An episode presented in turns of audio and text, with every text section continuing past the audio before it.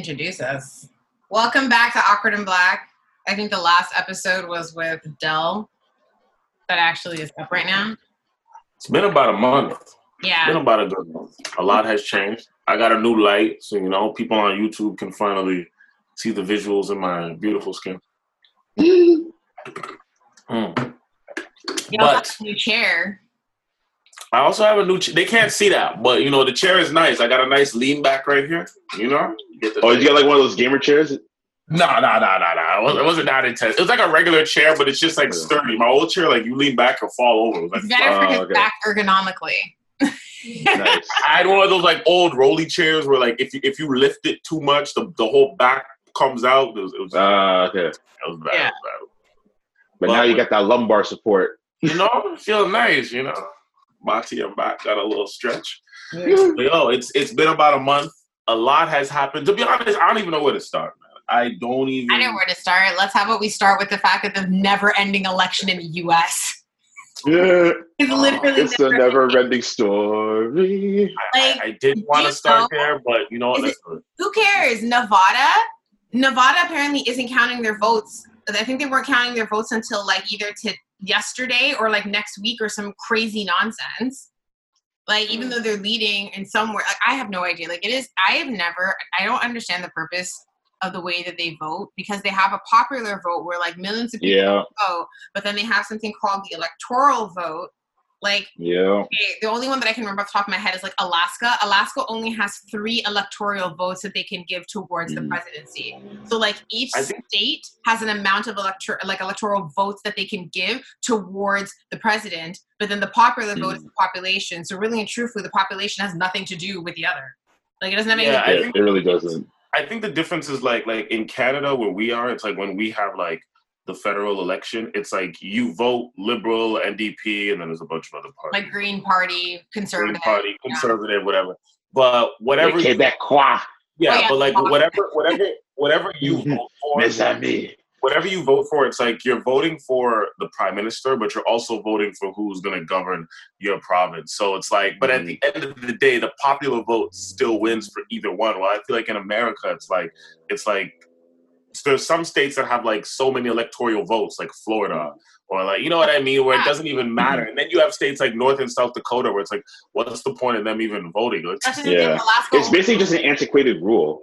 it's it's it's stupid. It's It's an anti- it's an antiquated rule that stems back from like 1885, and like and like that rule stems it, it even stems from slavery because like that's where the whole three fifths of a man rule came from because like the southern states had more population, but they also had more slaves, whereas the mm. northern population didn't have as many slaves and they were against it. So they try to even out the numbers by creating the three fifths of a man rule during the whole electoral college developments of that rule, stating that if you want your slaves to vote, then basically they would count as three fifths of, of one person, not even like a whole person. That way, it divvies up the votes in that order. So it's just like again, America going by. Sorry, Why does that even still matter now? And, and that's the point, right? It's, That it's America using exist. antiquated rules once again, or at least not even modifying the rules that they currently have. But yo, it's like America always kills me. It's just like at every turn in life, it's like you find out America has some archaic bullshit. Like when when I just figured out like last year that like they finally made a rule not to discriminate against black hair at the workplace. I was like, that that wasn't a rule already. It's Yeah. that wasn't Like that shouldn't have to be a rule. Like that should just be common like- sense. like- Don't it's like- discriminate right? against people. Period. Like like great you got a you got a law against it i mean what did you? i guess but at the same time like Yeah, we have to have a rule to say don't discriminate against black people like that's a rule like Bro, it- that should kinda- that should already be common sense Have it's to the point where it's crazy.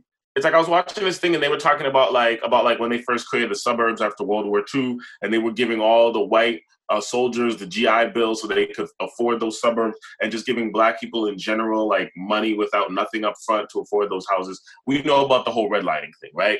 So when they were creating these suburbs, they basically had in the deed that the, the constructions the, the, construction company wasn't allowed to sell it to black people. And then the whoever bought it wasn't allowed to rent it or resell their property back to black people. And then they were showing how like there's some areas in pennsylvania like some suburbs where that racial clause is still in the deed.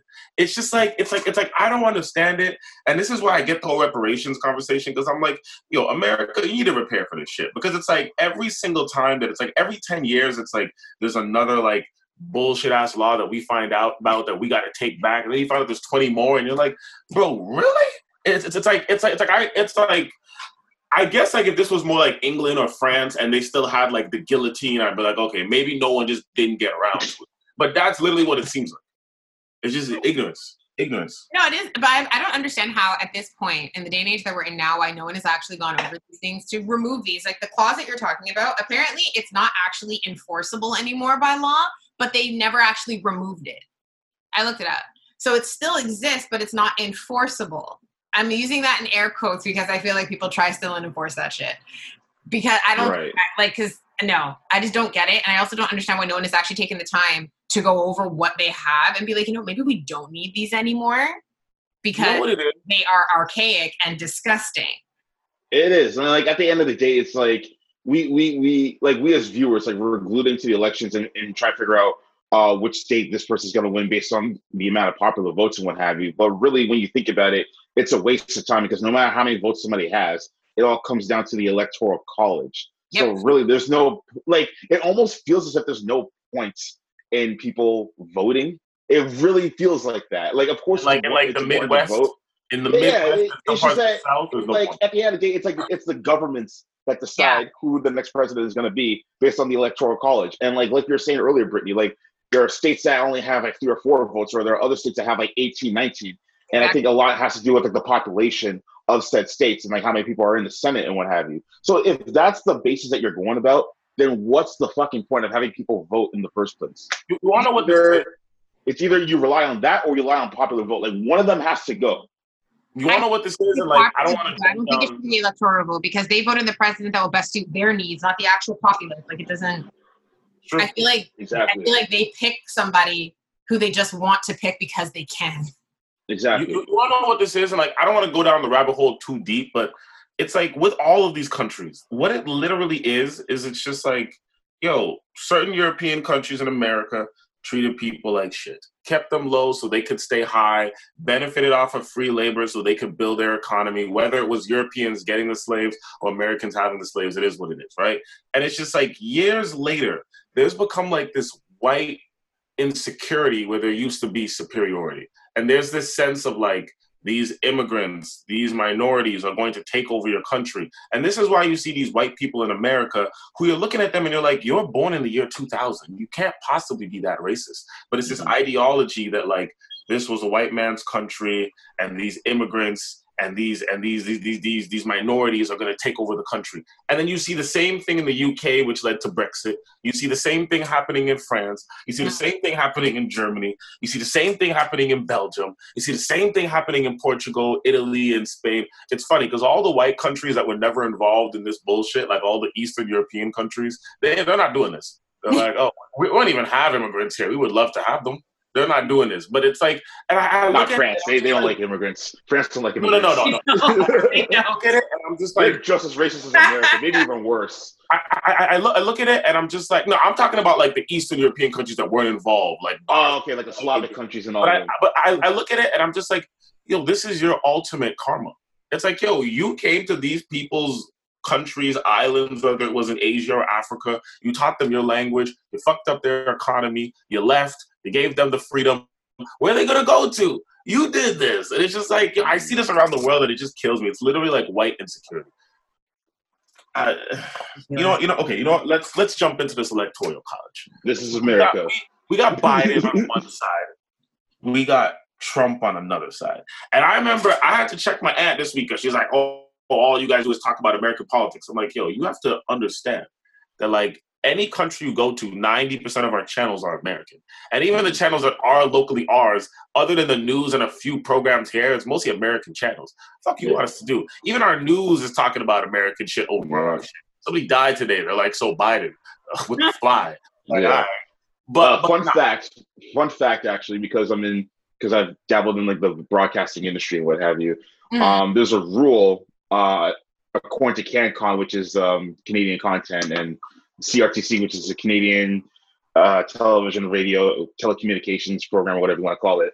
Um, at least, like if depending on if you're broadcasting from a radio station or a television station, at least minimum 35% of your content has to be Canadian. So in other words, if you just cross that threshold, then everything else can be whatever, including American. that's So, basically how we got student bodies and shit. But if it wasn't for that, we would get no Canadian program. exactly. Like fuck it. Yeah. But- Even at the radio station that I used to do my, my radio show at, I had to have at least 35%. So basically, I would just split it up 50 50. So like two Canadian songs and two American ones. Yeah. Yo, hon- honestly, like you got Biden on one hand, one hand, you got Trump on the other hand. They're both complete morons. The only difference is like the obvious moron who is better is Biden. I understand going with Biden is going back to establishment politics that nobody wants, but it's just like you have this maniac who's literally I'm not saying America was a great country before, but he's literally turned it into a fascist regime. Like he literally has Yeah. kids in cages in internment camps. He's literally emboldened racism. He's literally insulted countries, cultures, Mhm. religions. He's literally told his people to go out there and fight, do what you have to do, basically borderline kill. He's literally Stand back and stand by. it- Oh, it- that Proud Boys it's- bullshit. It's very, similar to Hitler. It's very similar to Hitler. It's very similar. And I'm just like, Biden ain't shit. I'm not saying he is, but at least I, I could feel safer with Biden at the wheel. Yeah, dance with the devil you know, basically. That's what it comes Yeah. down to. it's like he like is Biden- like the penultimate lesser of two evils. Yeah, exactly. That's actually very true. To be honest, I, I really thought Trump was gonna win, and I'm not gonna lie to you. A small part of me was looking forward to it, bro. I'm not gonna lie. I just I wanted season Bullshit he was five looking up to? America. I got season one through four. I needed season five through eight. I needed it. Wow. I needed it. And now I feel like Biden actually may win, but I'm not calling it until they call it. So Well, yeah, have- I want to see the results. I feel like I'm probably not gonna know till like maybe like Wednesday of next of next week.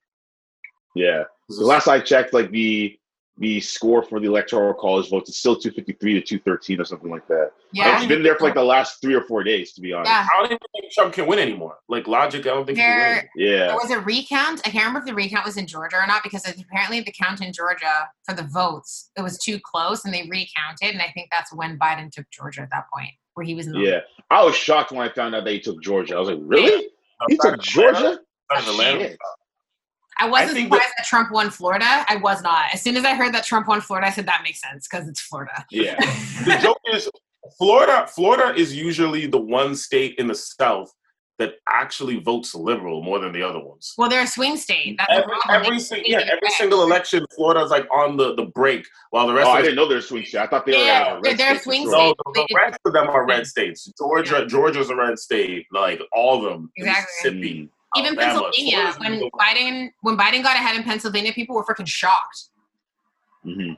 It's because you have to remember, like places like Miami and Orlando, those are liberal places, and then it's the backwoods that are conservative.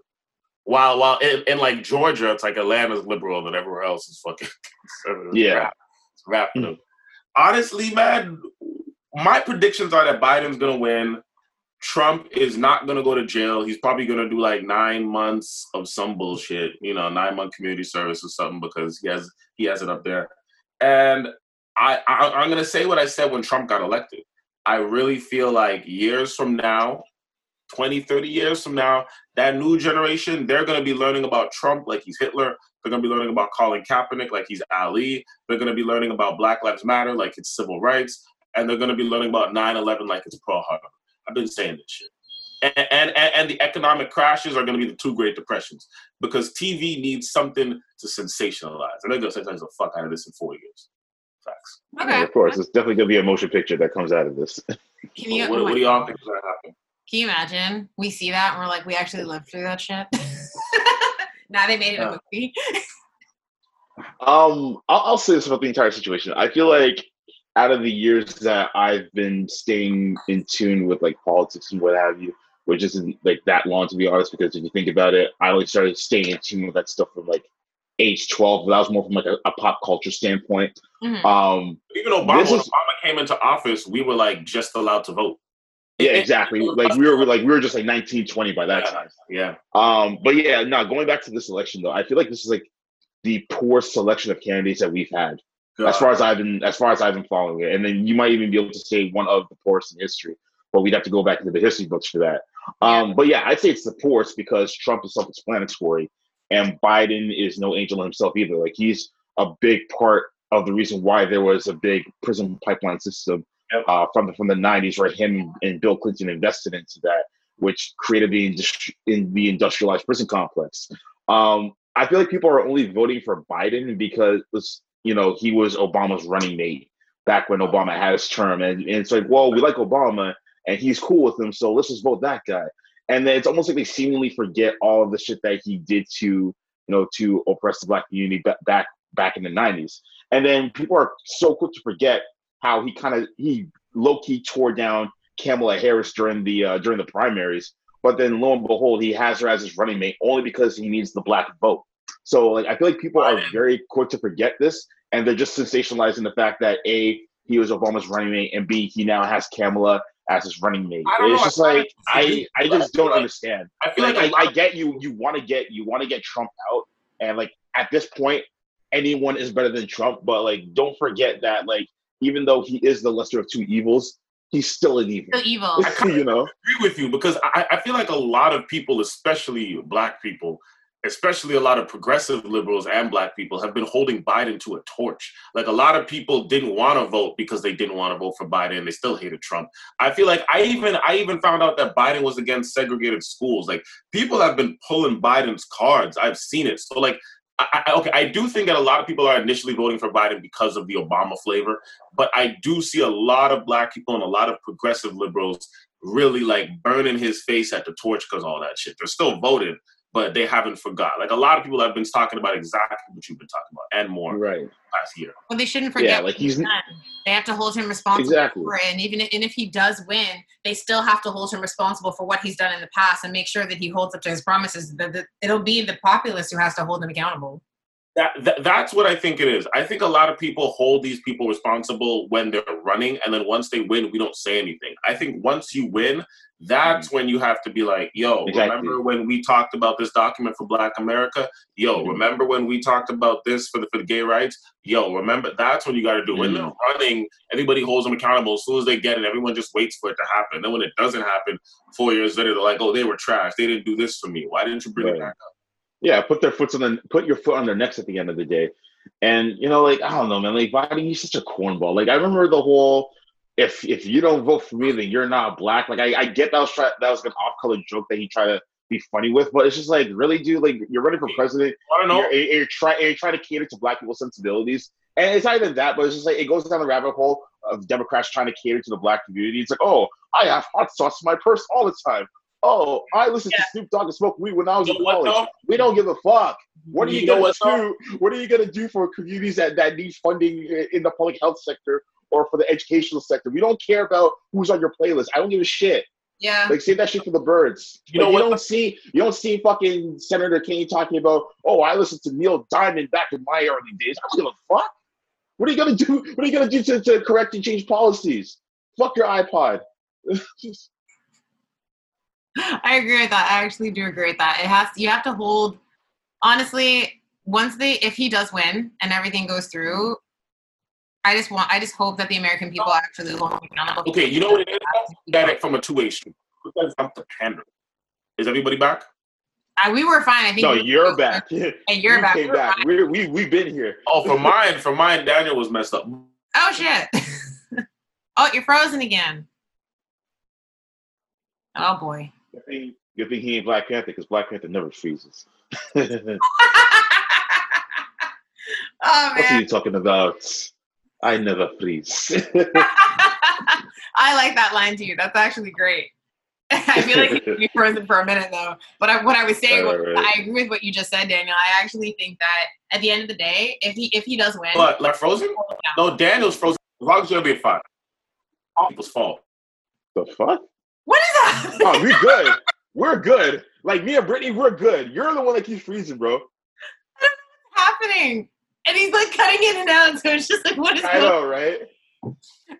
Don't freeze when you see a hat. This is gonna be funny watching this back because you and I are talking, and then every few seconds yeah. it cuts in, and it's like, what's happening? He's like, I didn't freeze. You guys froze. What? Like, nah, bro, you froze. He's still frozen. I think he is. Yeah. Oh boy. That that Brampton dial-up ain't doing it for him. Oh, oh, he's gone. Oh, he's and gone. he's gone. Oh And he's snap! blacked out. Oh hell. He's not even connected to Zoom, and he's still gonna be like, "Oh, I'm I'm good, guys. I'm good." oh man, Died because he actually just disappeared. yeah. I wonder if the connection was reestablished or not, unless he has to like exit and like come back. Yeah. Oh, here we go. Here we go. Oh, oh, you're back. And you're oh, you froze. You froze. Confused. Are you frozen?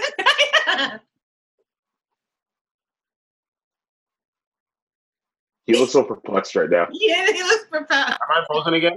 You guys keep. So to okay, so what he's seeing is that we freeze, and what we're seeing, Yeah. he freezes. Right? Is that is that right? This that sounds like what's happening. But But like, when we play this back, I feel like what what's happening right now is Yeah. like the normal video. because like I, he's not moving. Yeah. Yeah. he's like, now I can't remember what the original point was. I know. Now really I've lost it because like now I'm so shoot. Okay, no, no. I think we were talking about pandering, like how like the uh, Yes. candidate, like the, the Democratic candidates pander to like black pop culture Can you guys at and least stuff like hear that. me? We can, We hear, can hear you. We hear you, but you're not moving. Oh, now he's oh, did Oh, okay. Now he's just gone altogether. now he's just gone. I don't know what happened. Is that him messaging me? I feel like that's him messaging me. Yeah, he, he messaged me as well. He said start another one. Okay. How about we just invite him to this one? Can, can we not I'm just saying. do I'm that? just gonna invite him back because I can invite Yeah. him. I don't know why. Hold on. Another one. Another one. Another one. I feel like this is gonna be funny to look at because of the fact that like he's completely missing. Yeah, I know, right? We this is it says it's 40 minutes, so we still have time. I'd rather just use this and then start another one after that, which is perfectly fine. yeah. But that was so funny. I'm still recording this whole conversation because this this would be great for a reel. I know, right? oh man. I wanted to I wanted to get into the that I don't know who this lady is, but once he's in here, I want to talk about that lady who talked about Birkin bags since I actually know what a Birkin bag is. oh, uh, yeah. What, Well, what's her name? We'll let? Justin say his point and then we'll go from there. Come on. Yeah. Are you What's her joining? name again? So, Saweetie, that's her name. Yo, I thought her name was Sweaty for the longest time. I was like, how the hell? I don't know who this is. Sweaty. Oh, man. Wait, it still it still says he's joining. It hasn't gone through yet. I honestly think it's his internet. Is it what? His internet. I feel like it just doesn't like him. Yeah, probably. Oh wait, this little black box. Hmm. What's in the box? The box. Yeah, sometimes when it comes to these like rappers, man, I'm just like, I don't, I don't know who you are. I also don't know how to say your name. Apparently, some Yeah. yeah. that my cousin shared like died. and His name was like King Von or John. I have no idea. like, so it's Hmm. first name King, last name I don't know. right.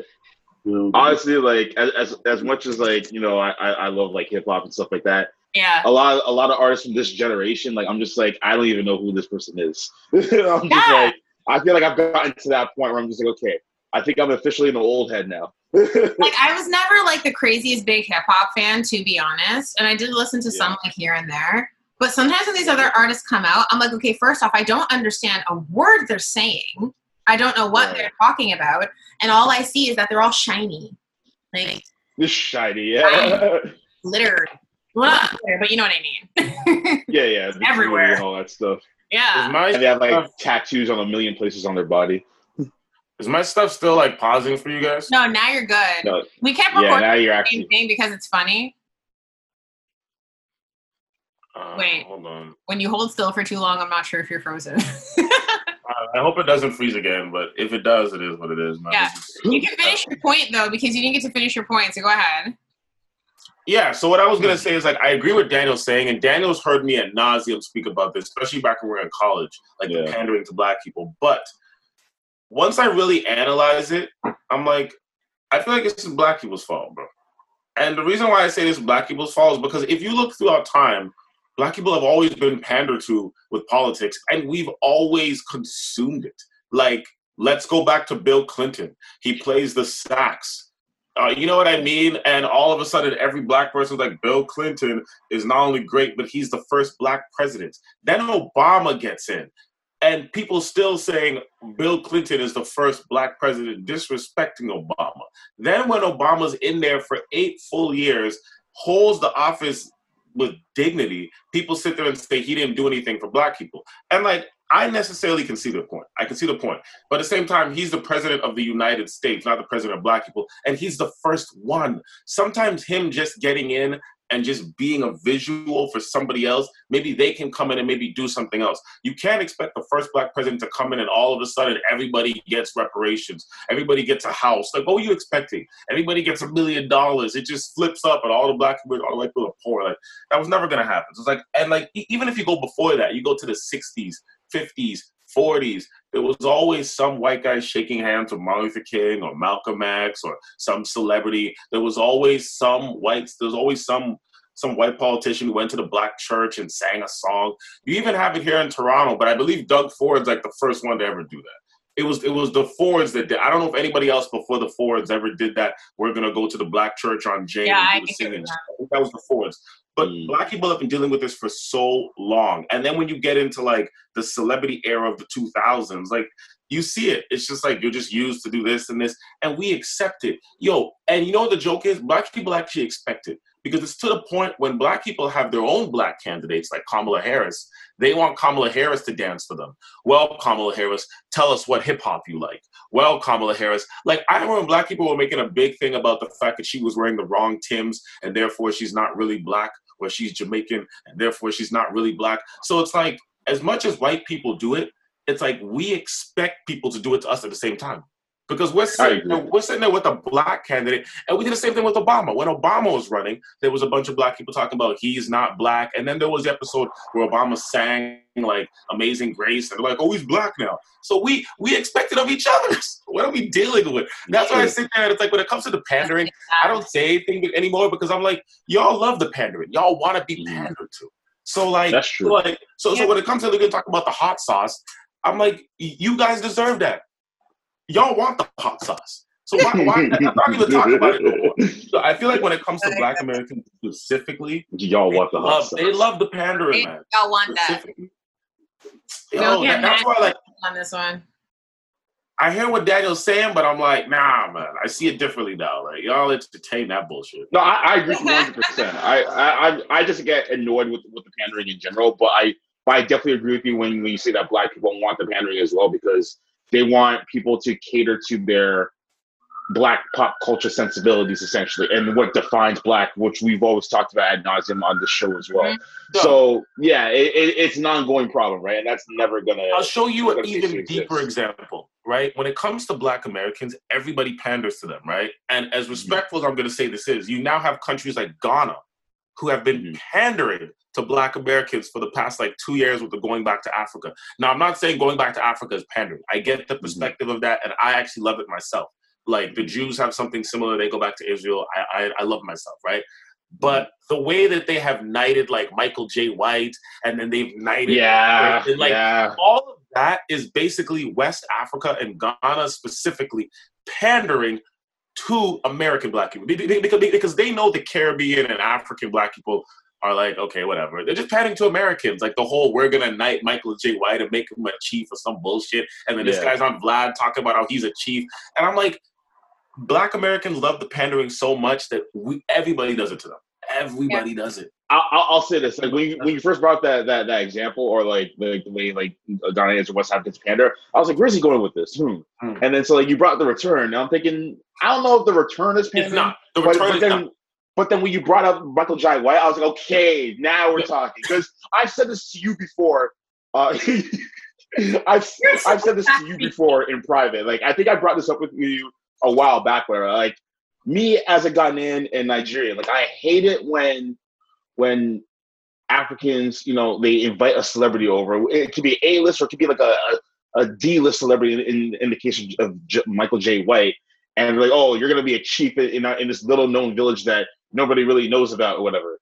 And to me, it's just like, okay, so you're rolling out the red carpet for this guy or for this woman only because they're a celebrity. Whether they were a celebrity back in the 90s or they are a celebrity now, you're only doing this for them because they have a certain status within the name. You'll probably assume that they have money and what have you. Therefore, you're going to pander to them. But if it's any regular average Joe who's never been to Ghana before, but has like cultural roots and ties to the place, such as myself, you're not rolling out the red carpet for me. You're not doing any of that. But you're gonna you're gonna you're gonna pander to Michael Jai White. You're gonna pander to Kofi Kingston. Mind you, I that one I accepted because he was the first African Yeah. WWE champion. So that one gets a pass for me. But nonetheless, like you're gonna do all these things. Like little Jon got, you know, his own village because he he, he built a school in Ghana apparently, or helped with the development of it. Um, Jay Z and Beyonce took a trip to Nigeria back in 2006, and they had like a, a street named after them apparently. Like Oh, all these stupid. things. It's But like when when when regular average Joe people want to come back to the continent or whichever part of the country, then you kind of like scoff at them and be like, "Oh, look at you, Americans!" Da, da, da, da. And this is why some Black Americans are very self conscious about taking a trip to any nation within Africa because they feel like they're going to get gawked at, all because of the fact that some Africans feel scorned at the fact that some Black Americans make fun of them as well. So it's always this pointing fingers games like, "Well, you Yep. did this to us. You Yep. did that to us." Yep. Da, da, da, da. It's just like, dude, like the bickering has to stop somewhere in the middle. Like I've had so many conversations with my dad about this, and like my dad kind of has that old school sense of thinking. Like as liberal as he is, he kind of ties back to what he has heard some Black Americans say. It's like he doesn't really have that much sympathy towards Black Americans. I'm just like, you just gotta find the middle ground. Caribbeans Like, don't either. It's the same thing in the Yeah. Caribbean. Right. And it's just like I remember um when we were watching Black Panther together for the first time, whatever, right? And we were talking about the Killmonger character and how he's kind of an example of that first generation African in a sense, because even though he's of original African ancestry, like immediate, I should say, he was born and raised in America, therefore his his sensibilities are American, et cetera, et cetera.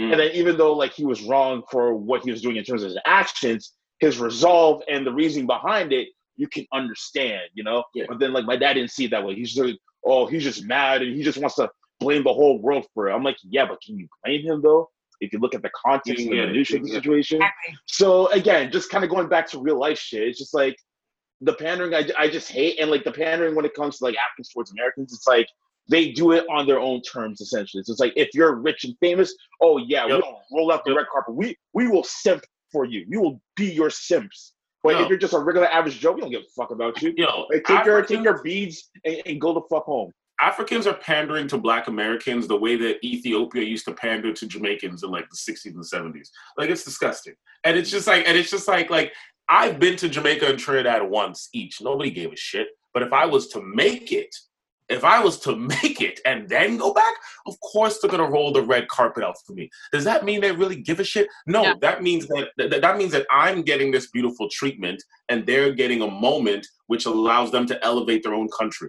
It's like the same reason why Jamaica, yo, Jamaica, Jamaica has historically treated Rastafarian people like shit. Rastafarians are minorities in their country. If you go back to even the 80s, the cops would ri- ride by and shave off their head. They didn't. Oh, shit. Jamaica does not like Rastafarians. Hold on. But yet, but yet, but I yet, did not know that. but yeah, yeah, it's a whole thing. Like because because the whole thing is like they want they, they don't like the like conscious blackness, right? You gotta remember it was under one's British rule, right? So it's kind of changing now. But back in the day, Rastafarians were just stopped and arrested. That that, that was like like Bob Marley talked about his music all the time. But but if you look at it, Jamaica has also used Rastafarians to sell their fucking country. So Mhm. like, does Jamaica care about Rastafarians? No. But will Jamaica use them to, to fort the country? Yes. Mhm. Does Ghana care about Michael Jai White? No. But will they use it to fort the country? Yes. That's all it is. It's like it's, it's like, like it's funny because the image of Jamaica as Rastafarian. If you go to Jamaica, the Rastafarians are the poorest. They're usually homeless. They're treated like shit. They're vagrants in society. But yet the image of Jamaica is like Rastafarians. It's like it's a complete Yeah. bullshit. It's a complete bullshit, bro. That's why I'm just like, But yo, honestly, just just to move off of this, I, I, I think Biden's going to win. I think it's slowly going to go back to normal. I do think that because of what's been happening since Obama till now, I think a lot of people are much more equipped politically. And I'm expecting a lot more like neoliberalism of like people actually demanding what they want and wanting to make justifiable change in a country on just the surface level. So I expect that to happen, especially because Obama started it and then Trump should have made you realize we need that. So I, I, expect that to happen in the next coming four to eight years. We're about to find out, hopefully. I don't. I don't expect that because I don't want to give Americans that much credit. That's facts. I am happy though. I can say one thing I can say about what's going on with this election is that I do appreciate how many people have actually taken the time to find tools to actually educate themselves about one how their voting system mm-hmm. actually works and keep telling individuals and people, you know what, don't just vote because research the candidate that you're voting. I can give them that and they've actually tried to like educate yep. themselves and their people. I give them that much, but we only know that education can only go so far. If you're ignorant, it really doesn't matter. The problem is most people vote with who their parents vote for. Like I grew up in a liberal household. I'm sure all three of us did, so we all voted liberal or NDP, right? Yeah. Um, so with, with that being said, it's like I like the fact that black Americans are questioning the Liberal Party. I like the fact that they're like, yo, I might actually vote conservative. I don't see an issue with black people voting Republican. I don't.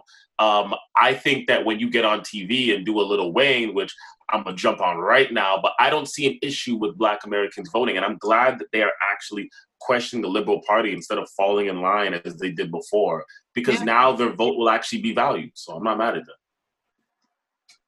well, fun fact: uh, my dad he he votes liberal, but he's not a fan of the NDP because he feels like the NDP splits the liberal vote and giving like the conservatives a better chance to win. That's my parents same thing. My parents I, same thing. I, my parents think that. My mom and my dad think that. Okay, let's jump back. Let's do this. Mm. Okay, we're back. Okay, don't fuck. I might fuck that shit. Fuck Zoom. Anyways, so the segues were going so good today, but um, no. Basically, what I was saying before is the pandering is the pandering, but then at the same time, you have cases like Little Wayne, right? Where I'm not shocked by this because First of all, I've never liked Lil Wayne. Third of all, I'm just like, okay, you know what it is? I'm talking about this. Uh, years ago, years ago, right? Years ago. I know where this is going. That's why I'm laughing. years ago, me and Daniel had an argument in college about this, okay? Okay. I, I, was telling him that I think black celebrities should speak up about black issues. And I was arguing this point to hell. Oh, okay, right, right, and Daniel and I think it was you and Andrew were like, no, they shouldn't. No, it's not required.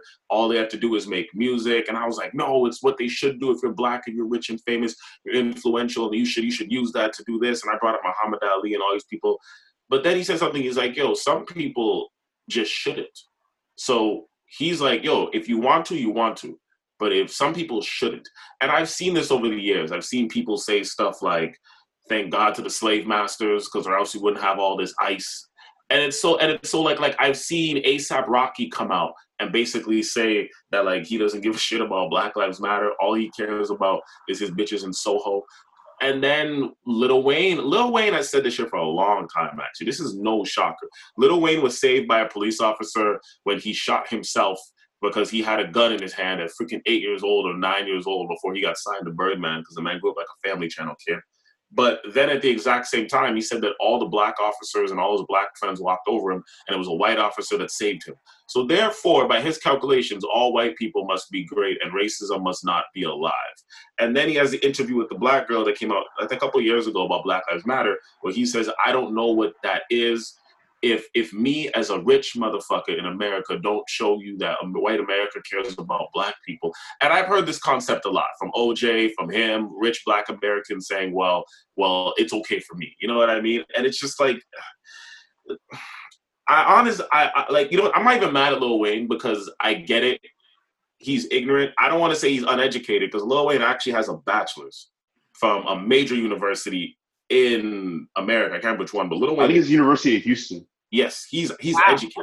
I didn't he's educated. So yeah. Lil Wayne's ignorance, Little Wayne's ignorance is by choice, not by environment. It's by choice. So that's why I say he's a fuckboy. But anything after that, it's just like I'm not shocked. I'm actually mad that a lot of black Americans again hold so much weight in their celebrities and so much weight in people like Little Wayne that this shit can still affect us. We shouldn't care. Like people like this should just be looked at, called a cloth, and turned to the side. Because like yo, even the black girl he was interviewing at, at the time was like, what? And and then the man continued to say to say something about he matters to his bitches. I was like, bro, like, I'm not shocked. I'm not shocked that Lil Wayne Um, I forget who else is on Trump's side, but the only one I really care about is 50 because I know that 50 is trolling and he doesn't like Trump. But but like when it comes to Lil Wayne and what's the other one? That little some one of those new rappers that we don't care about. Little little something. I, I can't remember the guy's name, but he was on a record with Nas on Nas's new album. I just can't remember the yeah, guy's name. But like, I don't. He's, he's, the one I don't care Cole for him though. He's the one that J Cole dissed, and him like he yeah, Lil Lil Pump, Lil Pump. Oh, Lil Pump. Oh, okay, yeah, okay. He he he was at a Trump rally, hugged up. I was thinking somebody else. Steve Harvey was hugged up with Trump. Little like, of course. I'm not I'll, shocked. And the saddest thing about it is black people are going to forgive him a week from now. I'll, I'll, say this. I'll say this. As far as like the rapper, as far as like rappers like Lil Wayne who say things like that, I like obviously it's embarrassing like to hear that shit. But at the same time, my question goes to why the fuck would the interviewers or like the, the networks want to interview Little Wayne of all people in the first place? And my thing is, if you really hmm. want the opinion of a rapper who wants to speak on political issues, there are so many more to choose from. You have Killer Mike, you have Nas. Hell, Jay Z is actually a bit more politically inclined nowadays. You have Lupe Fiasco, you have Mos Def, you have so many people. But because you know Little Wayne is a reputable name in pop culture and you know whatever ignorant shit he's gonna say is gonna cause a stir on Black Twitter, especially, you choose him. So my beef isn't even with Lil Wayne or anyone else who says some ignorant shit. It's with the networks who choose to interview these people because they know they're gonna say some ignorant shit. It's it's almost like the black eyewitness, where like something happens in the in the neighborhood, whatever, and you have that one guy, woman who's like, "Oh my gosh, was why hide your kids. They hide your kids up the roof, and I was like, "Damn!" But then they was like, "Woo!" And I was like, "Shit, we ain't got no time for that." Man, a white girl walking away in an endangered environment, dead giveaway, dead get shit. Like it's basically the new age version of that. You know what I mean? And these networks know what they're doing. So to me, it's annoying, and you're using these people as pawns. It's insulting because we know what's happening. They don't even know what's happening. Yeah. And like I feel like I'm being insulted by association just because of the color of my skin. Because at the end of the day, no matter how much we say that we are not a monolith, oh, we are very much a monolith. So if one black person step out of that monolith, we all have to suffer for it, even yep. if it is Lil Wayne.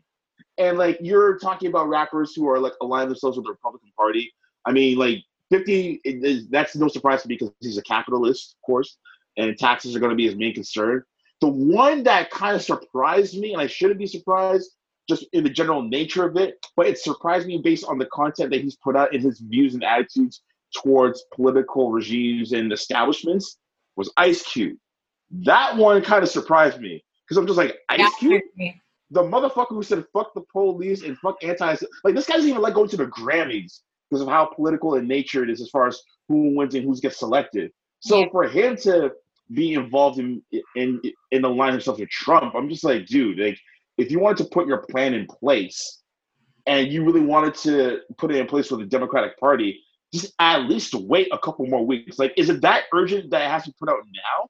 I mean, it, even if you do try and enact it now, a plan like that or any kind of plan in general, why did you wait till last will minute? Take, will take weeks and months. Why did to, niggas to, wait till last minute to push a plan? You could have pushed right? that So like like, what did you expect was going to happen with, with with a Trump administration of all of all administrations? Like, uh, like you of all people, like I feel like, and I'm not trying to put Ice Cube on a, on a pedestal, but for the amount of years that he's been talking about, you know, shady politics and what have like the man had an album called America's Most Wanted with three K's in the middle. I, I know, just I know. We all know money's root of all evil. I, I get that. But like, it just doesn't make sense for him of all people. I'm not like this isn't like earth shattering. Like, oh my god! Like I don't have that much to talk to Ice Cube. It's just the the lack of common sense from somebody who has talked about you know bringing down the establishment for so long, even even into the, the later stages of his career with the later music that he's put out. it just doesn't make any sense from a logical standpoint. You know, so it's like, what, what, like, what did you think was going to happen? And this isn't even the first plan uh, that's been put in place as far as what he's deeming the platinum plan, which is a fucking stupid name by any chance. But like the, the things that he's trying to institute, others have tried to bring that to the table as well. So like, what makes yours any different from anyone else's? And also, when he was trying to explain what was within the plan, he couldn't even properly explain it because I feel like he realized he made a dumb decision as far as trying to align himself with Trump with trying to get this plan off the ground. And what did you think for even that whatever plan that you had to try to uplift black people, do you think Trump is really going to give a shit about it? He hasn't given a shit about it for four years with anyone else who has gone to his Trump Tower to talk initiatives when really all we know is that's a fucking photo op. Like seeing like people like Jim Brown of all people who has fought for civil rights as an athlete for 50 years, someone who is on the same level as a Muhammad Ali or a Kareem Abdul-Jabbar in that stance, go up to the Trump Tower and talk about policies. You want to know what it you is? You really think he's gonna give a shit? You want to know what Come it on, is? Q. You want to know what it is? And I've noticed this. Trump is smart. Trump knows which black people to entertain and which ones to not entertain. And Yes, this is what a lot of the liberal and Republican, and as you said, the news, they know what black people entertain. There's probably thousands of black people who actually have political careers who are knocking on Trump's desk, emailing his administration to get bills passed for black people. He's not with them. But the moment he sees Kanye West, Ice Cube, Kim Kardashian, I know she's not black. But the moment you see any celebrities of that nature, you'll meet with Steve Harvey because you're not taking him seriously, and event, Right. and you'll take a picture with him and have him endorse you to get other black people to vote you. So basically, you're only listening to the black people who basically have no experience in what the fuck is going on. But the black people who do have experience, in- experience. But he doesn't have any experience either. It's a lot easier to work alongside people who don't know anything, and then you're like, well, I can manipulate them to do what I want because they're a celebrity. Like when I saw but- he released what he did, I was like, I was confused. I stood, I sat there and I was like, wait, what? And I thought it was a joke at first. I'm not gonna lie. Mm-hmm. And then I just kind of, when I saw more re- more stuff come out, and then the stuff with Little Wayne, I just kind of rolled my eyes and I was like, so this is just another another set of people who are in the spotlight, who are celebrities, who are huge rappers supporting someone who really and truthfully their agenda is just to use your support to be able to garner votes so they can just fuck over your people later and be like, well, look, I did this, but I'm actually gonna do this. and as I said, I'm tired of blaming white people for this. I'm starting to blame niggas for this shit. Yeah. Y'all do Yeah, this good to your choice. fucking selves. And exactly what I'm saying is these white people know what niggas to talk to. They're not gonna talk to the mm-hmm. black woman who's the Senate leader who has who actually has the education and the wherewithal to push something. But they'll talk to to to Common, they'll talk to Drake, they'll talk to Ice Cube. And listen, I'm not saying that that black celebrities can't be a part of the political conversation. I'm not saying wh- wh- wh- whether they're rappers, athletes, whether it's LeBron or Ice Cube. I'm not saying black people can't be a part of it. I just think that we need to do this differently. I honestly think that if you are a black celebrity and you want to make a change, do do literally what Trump uses you for. Use your celebrity to push that change. But please, God, unless you are Killer Mike or a few other other people, do not voice that change. What you should do as a black celebrity is you should get with black people who have been trying to push this change for years, who actually have the political experience to push the change. Get with them, basically have a conversation with them about what they already have, and then you just become the face of it and push it for them. But while you're doing that, say you're pushing it for them. But when you come out with your own plan, like Kanye does with this whole uh, utopia bullshit, it's just like people people are laughing. It's clown shit. Wh- wh- wh- Whether it's Kanye, whether it's Ice Cube, it doesn't matter. It's all clown shit. What you should be doing is taking the black people who are being ignored by the liberal and Republican um, administration. Take the black people who are actually there in the Senate who are being ignored and uplift them. But don't push your own agenda, please, God unless you are Killer Mike, stop pushing your own agenda. Like the dumbest thing I heard was like they're basically trying to create a new a new voting party that's going to be something like something like the, the Black American Voting Party or something like that. Yeah, to create, I heard yo, the this. reason the reason and this is Didn't, and this didn't, is why I say didn't Diddy propose this? It was Diddy Yes, who proposed that, is- wasn't it? and this is this is why I say this stuff is dumb, right? Because let's just logically think. And this is the problem. Celebrities get overhyped and they say something, and then and then all the dick riders online agree with it, and then all of a sudden people want to put it in place, and no one actually thinks for a second, right? If black people are 10% of the motherfucking population, okay, 10% of the motherfucking population. Let's take out everybody below 18. Let's bring that down to 7% of voting people. Let's take away everybody who's jailed, and because they're jailed, they can't vote in their actual state. Let's bring that down to 5% of the population. What is the point of 5% of the population having a voting party to do what? To do blood clot what? What are you going to do? You are 5% of the population. If you show up to, to, to, the, to, to the Liberal or Republican Party Oh what are you going to tell them? Hey, hey, um, you know what, America? You should vote for us. Five percent of the entire society. You should vote. And it's not gonna happen. And if you show up and say, "We'll give you our," we'll, if you do all this for us, you'll get five percent. They're like, no, no. It's like the fact you you don't have enough people. The only minority that could do that is Latinos. And I'm not talking about I'm talking about all Latinos would have to join together all Latinos from all countries would have to join together. And if they created their own party, that would actually make change. But that would never happen because all Latinos are not one monolith. Yeah. Yo, like it's it's shit like that that I hear in hip hop and everyone's boosting it. Oh, I'm gonna create a black party. I'm like, so nobody sat down and thought about this literally. Eh? So one person said one thing and all you niggas just ran with the shit. Yeah, like America. That's why I get mad. Like America isn't Atlanta. America isn't New York. Like America encompasses all 50 freaking states. And like you said, Justin, like they only make up a small, per- like they're not even like the highest percentage of minorities. Not. And like even then, they're still a minority. So you're therefore you're gonna have a minority vote. And, and the way that America works, as we stated in the beginning of the pod, the the president is determined based on the electoral college. Yeah. So even if every black person votes for for for a candidate within the black party or whatever you want to call it, it still wouldn't make a difference because which set which which senator committee is going to put in their electoral college vote for the black party if that's the case? None of them. None. They don't give a shit. Well, well what are you gonna offer them? What freaks the rock party? Like they don't give a fuck. like shit. Look at you just making like, like basic bitches freaks the rock party.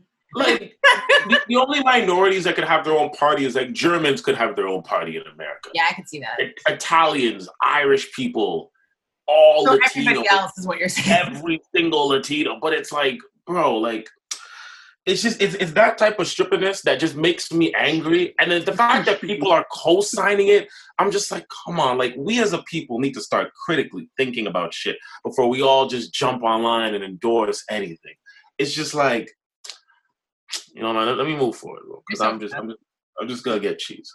Like I said, I think Biden's gonna win, and I hope that America starts to roll back, or at least all of this stuff that we're talking to put in place. I know if Biden wins, he does have a black plan. I think it's like 40 billion over years to go into businesses. It's not reparations, but it's something.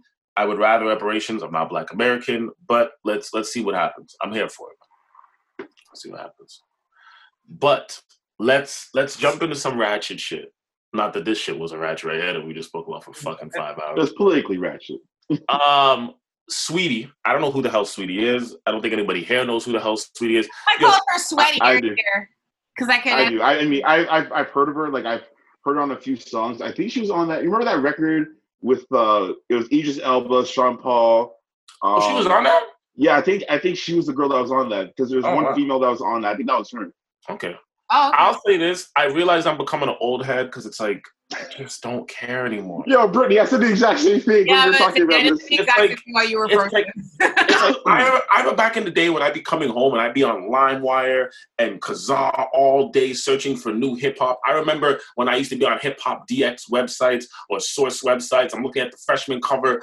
I remember all of that. I really don't care. Like outside of Drake, J. Cole, Kendrick, Big K.R.I.T., uh, Jay Z, Nas. There's like a 15. There's like 10. There, okay, there's five rappers I would buy their album, and there's another five I'd actually listen to. And outside of that, I really don't give fuck. I don't. I see that. I'm really an old head, bro. I, I feel it now. I'm not mad at it. I think it's good because you start to clean out the fucking shit. So it's good. But so Sweetie, um, who's another one of these new generation um, artists, decided to come out and say if your man doesn't love you if he don't get you a Birkin bag, or or your man doesn't appreciate you if he don't get you a Birkin bag, or your man's supposed to get of you. Birkins real quick. Go ahead. Okay, so for anyone listening or anyone watching, if you don't know what a Birkin bag is, I'm not surprised because it literally is just a fancy bag. The Birkin bag was designed, ironically, for a woman by the name of Jane Birkin.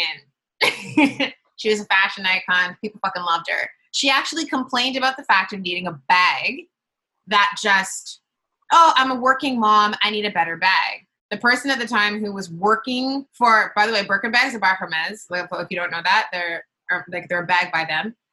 Sat there, sketched a bag, and it got called the Birkin bag after her last name. The exclusivity of a Birkin bag predominantly is based off the fact that Birkin bags are one of the few designer bags in the world that are actually still made by hand in France. So that's where some of the cost comes from because you have actual people who are stretching and molding leather by hand. Or like snakeskin if you want to go up to like the bags that are worth like 60K because Birkin bags can get real expensive. The history of the Birkin bag is literally about a woman complaining, saying that she's a working mom, a man who was working for Hermes at the time, sketching a bag, making a bag, naming it after her, and making it very, very popular. Birkin bags are not typical bags, mainly because they're expensive as shit. you gotta be on a list to get them. You gotta be on some. Them, yes, not every. By the way, not every. That's also a thing. Not every single Birkin bag you have to be on a waiting list for. Yes, there is a waiting list, but it's not like you it's not as if that every bag is like that. You can buy Birkin bags that they actually have in small quantities because also Birkins come in different sizes. So the bigger the size, the more craftsmanship, the higher the price tag becomes. To be honest with you, when I heard this whole thing, I was just like, I knew the Birkin bag was still coveted, but I didn't really understand like why people really gave a shit about what what's her name again? Sweaty? Swati? What? Soichi. okay, I can't say that. So Toronto. If she was from Toronto, I would respect the name still. Listen, I am I'm from Toronto, I can't say it. But what I'm saying is that when she made the comments about if your man like really loves you, buy you a Birkin, no. It's it's like I don't I understand there's a wait list. Yes, they're handmade. Oh my God, they're made in France. It is very rare nowadays to get a bag that actually has been stretched and crafted by a human. Most of them are manufactured, and that's why they fall apart faster. But this whole thing is stupid the history of a Birkin is just about a woman who was a working mom who wanted a cool bag that was more functional, and voila, the Birkin was born. What Again, she nonsense. I have respect for handmade things because I studied fashion. I love fashion, all about that jazz. But this to me just sounds stupid. Again, this is a generational thing. What I mean by that is this generation is a bit different. When we, were, we were growing up, there was always celebrities, and when you had the Oscars or the Emmys or whatever, the celebrities would talk about their bags and their expensive dresses that cost thousands of dollars. But only only women who also grew up in a one percent or upper middle class standing were actually going out and giving a shit about that. The majority of the world did not care; they were just moved on with their life. I feel like in this generation, celebrities have become so transparent and so influential that whatever they say the common person thinks it relates to their life and then literally starts to live their life accordingly to the way somebody in the 1% lives their life. This has to do with a lot of tone deaf celebrities, like celebrities during COVID who are talking about they just bought an island or they're going here. I'm not saying you can't have wealth. Celebrities have always had wealth, but they weren't so braggadocious with it back in the day. Hip hop culture has definitely promoted this shit as hell. But you have people literally starving, can't feed their children, and motherfuckers is talking about I just bought an island. It's just like like like the whole stunting culture, the whole this culture, like it's just like it's it's sad, it's pathetic. It's just like like I'm not even shocked by this. Like the last 10 years of female hip hop alone has literally just been lyrics about if you have money, fuck him. If you don't have money, he ain't shit. He gotta have money to get my pussy. Like that's literally the last 10 years of female hip hop culture outside of like Rapsody? Yeah.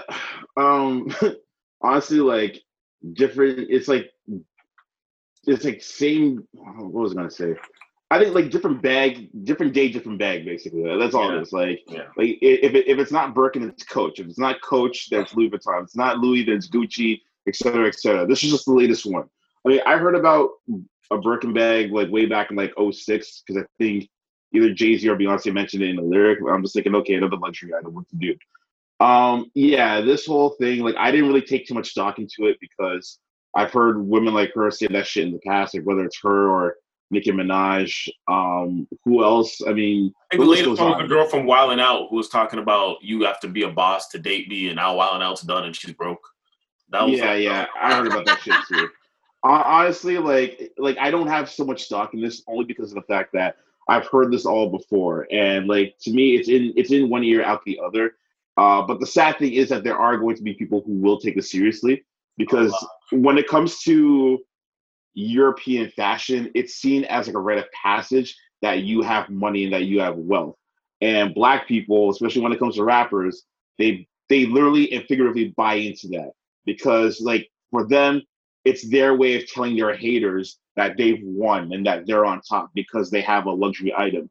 So whether it's a bottle of Cristal or the Birkin bag or a pair of red bottoms, if they're seen with that and they're doing their little photo op for the little Instagram challenge, whatever the case may be, then they're showing their haters that they've won and that they're untouchable and that they have reached a certain echelon of wealth and status that no one else can achieve. Therefore, they should be given the respect that they that they feel that they're entitled to.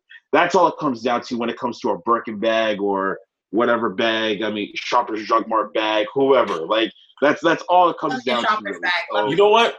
you know, you know, okay, I have an idea I want to add to this, and follow me on this. Just follow me on this, right?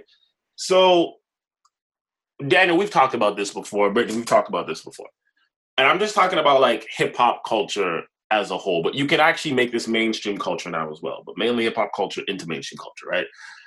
I've noticed that, like I said, for the past ten years, I've heard this rhetoric and these conversations about like you have to, you have to you have to have you have to make six figures a year to have me. You have to have this to have me. You have to have this to have me. And this is not coming from women who make six figures a year, are highly educated, and have these positions. This is not coming from women who grew up wealthy because their parents are wealthy and they just grew up in an environment where this was normalized to them. This is literally coming from everyday middle class and lower middle class women who oftentimes don't have what they're asking for, right? Now, I've heard I've I've been hearing this conversation since I was like a teenager. There was always the one or two girls that was like, you gotta have this. But it was one or two. I'm so glad I'm not dating in this generation, Brittany, because this generation, it just seems like, yo, Ev, that's all people care about. You gotta have this, this, this, right? I'm not saying it's everybody. It's just it's fomented over, right? Now, I've I've noticed this, right? And I feel like, how should I explain this? I feel like women of this generation, meaning like the 2000s generation, right? I feel like they have grown up when it comes to female hip hop. They have grown up on stripper culture for so long that they have actually adopted it, right? I remember um, if you ever seen the Malcolm X movie um, or just Malcolm X videos in general, he talks about the fact that like he's like I was chilling with pimps so I started to talk like a pimp. I started to think like a pimp. My vernacular was that of a pimp. You see I'm trying to say? Because you're hanging around that. You you hear Tupac talk about it. I was chilling with the thugs. I started to talk like the thugs, dress like the thugs, act like the thugs. My vernacular was that of a thug. Now, this whole stripper culture and hip hop was kind of birthed through like Lil Kim and Foxy Brown. They kind of they kind of came into hip hop and took on the stripper moniker and kind of spoke for that underclass of women, which was fine. At the time, you had Missy Elliott, you had tons of people, right? Then you also had Eve and Da Brat that took on like the ride or die image, right? Mm-hmm. But like once Nicki Minaj came in and going forward, it just seems like every female rapper is taking on the moniker of a stripper. Like Cardi B is actually a stripper with Megan Thee Stallion, Nicki Minaj. Uh, I think there's one that's called Light Skin or Red Bone or some shit. I can't remember her name. Some shit like that.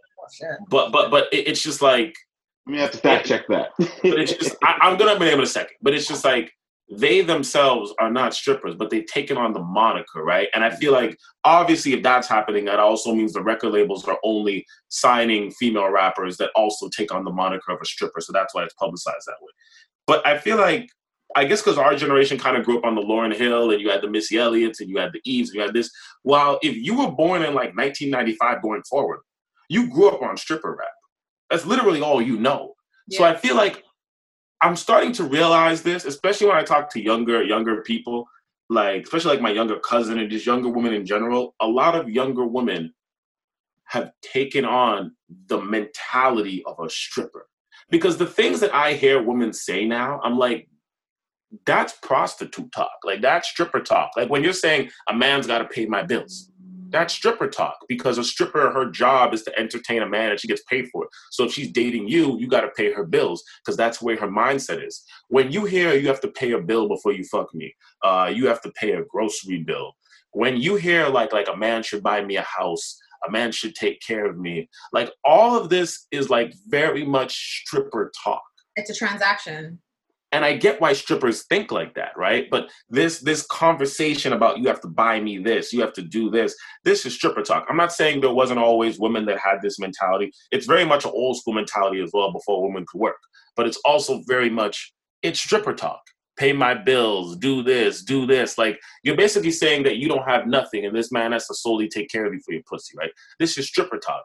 And like to be honest, I've thought about it and I'm like, before I sit here and judge this generation of women and really go into it, because back in our generation, especially in in the in the mid to late '90s, we grew up on which was once reality rap, and then it was hardcore rap, and then it was gangster rap, whatever the case is. But we grew up on gangster rap for so long that a lot of the kids that were born in our era of the late '80s, early '90s, we grew up on that. That we normalized gangster rap. Like I remember 50 Cent dropped and I was in grade nine and niggas was walking around like they was really 50 Cent. like it was really about it. I remember when the game dropped and niggas was on the blood and crip shit and people actually committed crimes and went to jail for repping blue and red and they're not even from the area. You know what I'm trying to say? So it's like the same way that black men adopted the gangster culture, and this is black men that um, a lot of them didn't even grow up in the environment, so didn't have those stipulations, but adopted the gangster culture and it became normalized with black men right up until like Kanye West and Drake. Is the same way I feel like women have adopted the stripper culture, and that's what this is. Um, I'll say this. Um, so yeah, you can definitely trace it back to like Lil Kim and Foxy Brown. I think with them in particular, just my personal take on it, I, I don't necessarily think that they were like endorsing or trying to emulate the stripper culture. I think they were trying to, in, in like, in like, like female sexual liberation and being more braggadocious about their their sexual endeavors and what have you. Because like when Lil Kim had the line, "I come in your house, put my man down, and put my clit on his mouth." Yeah, it's a dominance thing. I got you. Right, right. Like you didn't really see that from a lot of rappers outside of like Salt-N-Pepa, and even then, like they were a bit more, I guess, quote unquote, modest with it, maybe from yeah. a visual standpoint. Um, I would say this stems from the domination of the South in the mid 2000s. That this is where it stems from, because if you listen to a lot of rappers that came out um, like 04, 05, 06, whether it was like rappers like Lil Jon the East Side Boyz or whether it was the Houston Screwed and Shot movement like uh, Slim Thug and Mike Jones or even T Pain, it's like they idolize the strippers, like Rick Ross, like they idolize the strippers. I'm in love like with a stripper. Exactly. Like they would they would say stuff in the lyrics like, "Oh, I can take you out of here, give you a new life." They're basically buying into the fantasy that a stripper gives them, which is like the sexual pleasure, it's, and it's and in return, the uh, the rapper is buying is is catering to the fantasy that the stripper has, which is being rescued away and being supported for her whole life, just to give him sexual pleasure in return. So I think it stems from that.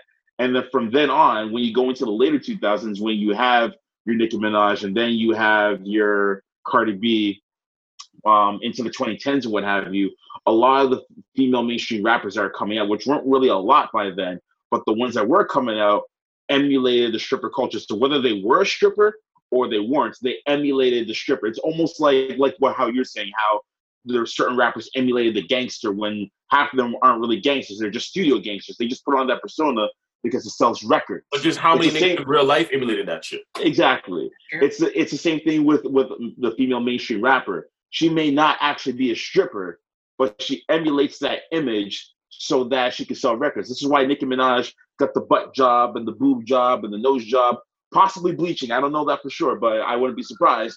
Just so she could emulate the stripper, because at the time a lot of stripper a lot of strippers are getting a lot of extreme you know body jobs on on their breasts and their ass like Blac Chyna yeah. and one of the it, it, got to a point where a Blac Chyna is now a household name because of how much the stripper culture is emulated. Oh. So this is where it stems from, and it's a byproduct of the southern the southern music influence on music and how they emulated the stripper culture. Because the way their their records break out is completely different from the East Coast to the West Coast. When it was the East Coast, a DJ had to break it out on radio, basically. And then that same mantra kind of transitioned into the West Coast. But it was the gangsters from the West Coast who are pushing that music to the DJs and saying, yo, play this record, basically. Because there's the gangsters who, who are managing these rap artists. When it came to the South, your record got played if it got played in the strip club. If it got played in the strip club. Then you're on. Forget a radio station. It was the strip club first, then the radio station. It, the strip club were the tastemakers of the music. So if the if the strip club was playing that music on the regular and the women were dancing to it, then that music would get pushed into the regional radio stations, and then that's how they blew up. This is how Mike Jones blew up, Slim Thug, and, and all. Flo Rida. Flo Rida said himself he blew up because of the strip clubs, and now this guy's a friggin' international superstar, basically. Yeah. It's the strip clubs. It's it's in the south. It's the strip clubs that get your music started. So that's how it transitioned into you know the strippers themselves getting getting like a cut of it, or at least the women who want to emulate themselves as strippers getting a cut of that piece because it was the culture that they're a basic foundation of that has gotten all these rappers their well. So their mentality is, why don't I do this too? And the record labels are being a bit more savvy about this now because they're saying to themselves, okay, if it's the female rappers who are emulating themselves as strippers to be the ones who are you know, making you know all the headway, then why not why not use this as our advantage as a marketing tool? Which is why you only see uh, female rappers emulating themselves as strippers as the only rappers in the mainstream field. Because like what Justin was alluding to, in the '90s up until the early 2000s, you had more variety. You had your political female rappers. You had your hipster female rappers. You had your gangster female rappers. You had your sexual female. You had varieties to the point where it wasn't really a big deal if you heard a Lil Kim or Foxy Brown saying "Eat my cooch." You didn't really care because at the end of the day, you still had Missy Elliott and her quirky self. You still had, you know, MC Lyte, you know, giving you bars. You still like Queen Latifah giving you black liberation. Like you have variety, and variety is the spice of life. So as long as you have variety, that's fine. But in the 2010s, all you have is my pussy do this, my pussy do that, my pussy pay your bills. Yeah, it reminds me of dance hall though, because that's because like me, coming coming from a Jamaican background, that's literally dance hall. Like, yeah, exactly. And, like and I don't know what hip hop turned into dance hall, but it reminds me of dance hall. Right, and mind you, this isn't a shot of women in hip hop. It definitely isn't because in the same vein, I'll be the first to say that I hate it when rappers always talk about their dick, like oh my dick like this big and da, da, da. like Lil Wayne does that shit all the time, or he talks about how much he loves pussy. It's like okay, we get it you love cunnilingus. We get it. You know what I mean? Like talk about something else. So like all these female rappers who are in the mainstream, it's like they're a byproduct of what's selling essentially. Yeah. So I'm not necessarily mad at them. I just choose not to listen to them because they don't cater to me. I know there's options out there. My beef is more with the the institutional the record label institution essentially and how they decide to put this artist on a pedestal but not this one because they're not catering to the image that's selling that's selling out arenas and venues. But when in reality, when they pay attention to the fan base of someone like uh of like a Tierra Whack or someone like a Rapsody, for example, and they know that there's a, a very tangible fan base that will buy into it, when they recognize that, then it'll open up the door for more female rappers to be a part of the mainstream as well, just for them simply doing what they're doing rather than having to conform to the stripper to the stripper um, image. So kind of going back to the whole Birkin bag thing, like that is where it stems from. And this is just another cycle in the Ferris wheel of what can be marketed more and what is the the status or what is the sign of status nowadays. In 10 years, it's oh, going to be right. something else. You're right. That's you're true. Right. That's true. I miss natural beauty. Jesus Christ, bro. As of right now, Joe Biden is the projected winner of the 2020 election after taking Pennsylvania. Okay, breaking I want, news. I want to clap, but it's like a bitter clap. I'll give that slow one. But he's the projected winner, which means they still have to finish the vote count, but it looks as if he's already reached 270. He's he's gonna win. Has won. He's projected. He will be the official president. Thank God, man. Oh, I wish I wish Trump actually went to real jail, but thank God. No, but but Daniel, I I agree with everything you're saying. All I wanted to say on that last topic is like I hear you. The problem is media influence reality, and it's like I don't see this a lot in my generation. Like I would say our generation's about half, but the younger generation, like I remember when I was because I went to college first and I went to university after. So when I was in university, I was in like my my mid twenties, and there was people that I had in my class who were in their early twenties, and I remember just the conversations I would have with them, like like it's it's changed, man. Like I'm not saying that that women weren't always somewhat materialistic but that was mainly due to a survival tactic because of the way society was. You had to mm-hmm. you the, the, richer guy you marry the better life you had you couldn't work anyways right? And then i'm not saying that this wasn't going on later on but again it was due to survival tactic. It was a girl from the hood or a girl from the trailer park that needed to survive so she married the rich guy whatever whatever right? But in this generation like it's completely flipped. I'm seeing girls who have degrees college, university degrees, masters, still gold digging. Like that wasn't a thing back then. If you had a mm-hmm. degree, you were trying to be self-made. You didn't want a man. You want to prove that point. Now it's just like it's you know honestly, the only thing I'm going to say is I feel bad for the following generation because back in the day it was survival. Now all of this is like style. People are doing it for style. It's a trend. You know what I mean? And it's like you see it. Like you see this relating to real life and you see people actually adopting this mentality even though it doesn't relate to their financial perspective but you see it and yo i think it's going to have complications. Either going to leave a lot of women single in the future or if not that a lot of people are going to be unhappy. Because i feel like a lot of people in this younger generation they're all dating getting married for money like the sugar daddy culture is now a thing. You know what i mean? There's websites. I'm not saying there wasn't always sugar daddies but it wasn't as public the sugar daddy culture is now a thing. There's apps for it. There's websites for it. Like everybody, every other person I know as a sugar daddy. Like yo, this following generation, it's it's gonna be because you would think that at this time people would start marrying for love, but it's it's kind of like it's reverting back.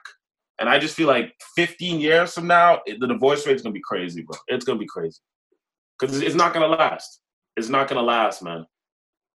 Like there's literally TV shows, the real side chicks of this.